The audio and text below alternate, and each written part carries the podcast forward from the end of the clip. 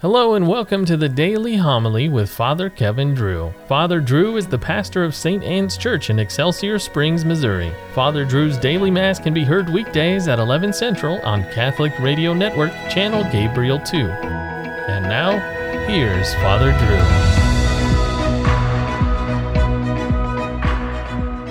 Drew. A reading from the first letter of St. John.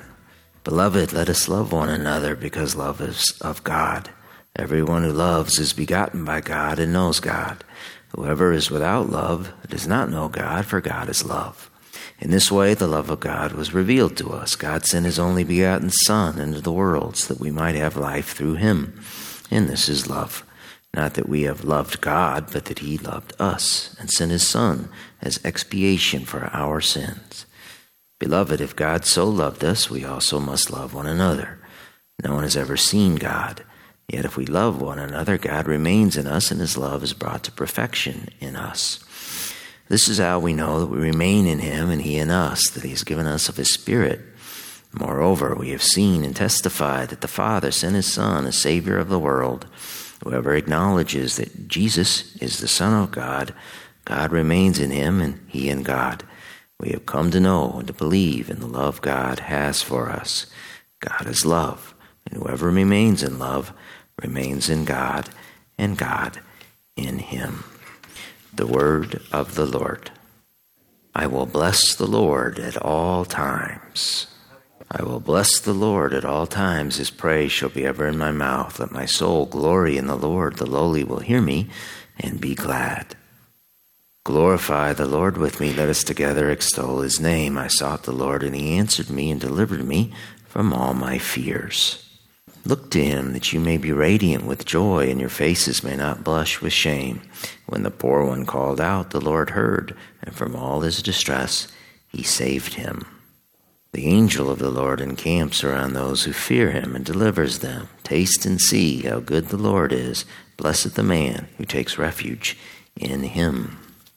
Fear the Lord, you his holy ones, for naught is lacking to those who fear him. The great grow poor and hungry, but those who seek the Lord want for no good thing. The Lord be with you. Reading from the Holy Gospel according to Luke. Jesus entered a village where a woman whose name was Martha welcomed him. She had a sister named Mary who sat beside the Lord at his feet listening to him speak. Martha, burdened with much serving, came to him and said, Lord, do you not care that my sister has left me by myself to do the serving? Tell her to help me. The Lord said to her in reply, Martha, Martha, you are anxious and worried about many things. There is need of only one thing. Mary has chosen the better part, and it will not be taken from her. The Gospel of the Lord. Martha, Martha, you are anxious about many things. Mary has chosen the better part. Most brilliant theologians that ever lived, St. Augustine, had a beautiful sermon on Martha and Mary that is found in the church's office of readings.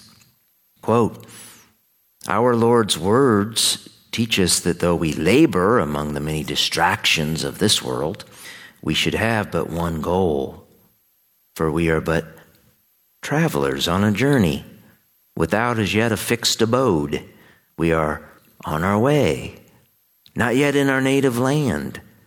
We are in a state of longing, not yet of enjoyment. But let us continue on our way and continue without sloth or respite so that we may ultimately arrive at our destination. St. Augustine noted how Martha and Mary were not only related by blood, but by religious aspirations. They both stayed close to the Lord and served him harmoniously. For Martha's part, she welcomed him as travelers are welcomed, serving him bodily food. The Creator, taking on the form of a slave, lowered himself to be fed by the creature. And those who receive Christ into their home and serve him will receive an eternal reward.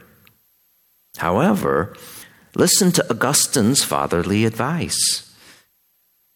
But you, Martha, if I may say so, are blessed for your good service, and for your labors you seek the reward of peace. Now you are much occupied in nourishing the body, admittedly a holy one. But when you come to the heavenly homeland, will you find a traveler to welcome? Someone hungry to feed? No. There will be none of these tasks there. What you will find there is what Mary chose. There we shall not feed others, we ourselves shall be fed. Thus, what Mary chose in this life will be realized there in all its fullness. She was gathering fragments from the rich banquet, the Word of God. Do you wish to know what we will have there? The Lord Himself tells us when He says of His servants, Amen, I say to you, He will make them recline, and passing by, He will serve them. Here in our tragic modern time, many, if not most Catholic parishes should be renamed St. Martha. For at Holy Mass, they're, they're beehives of activity, people hustling around doing things. There's also a lot of announcements about social justice and feeding other people. Since the 1970s, people even pop up from their pew and enter the sanctuary to head off and feed other people. Holy Communion. The impression given to most is that we, the creatures, are putting on some kind of production, as if Holy Mass is our work instead of Christ's. It says if we, the creature, are here to feed the Creator. My friends, understand these tasks won't be around in heaven.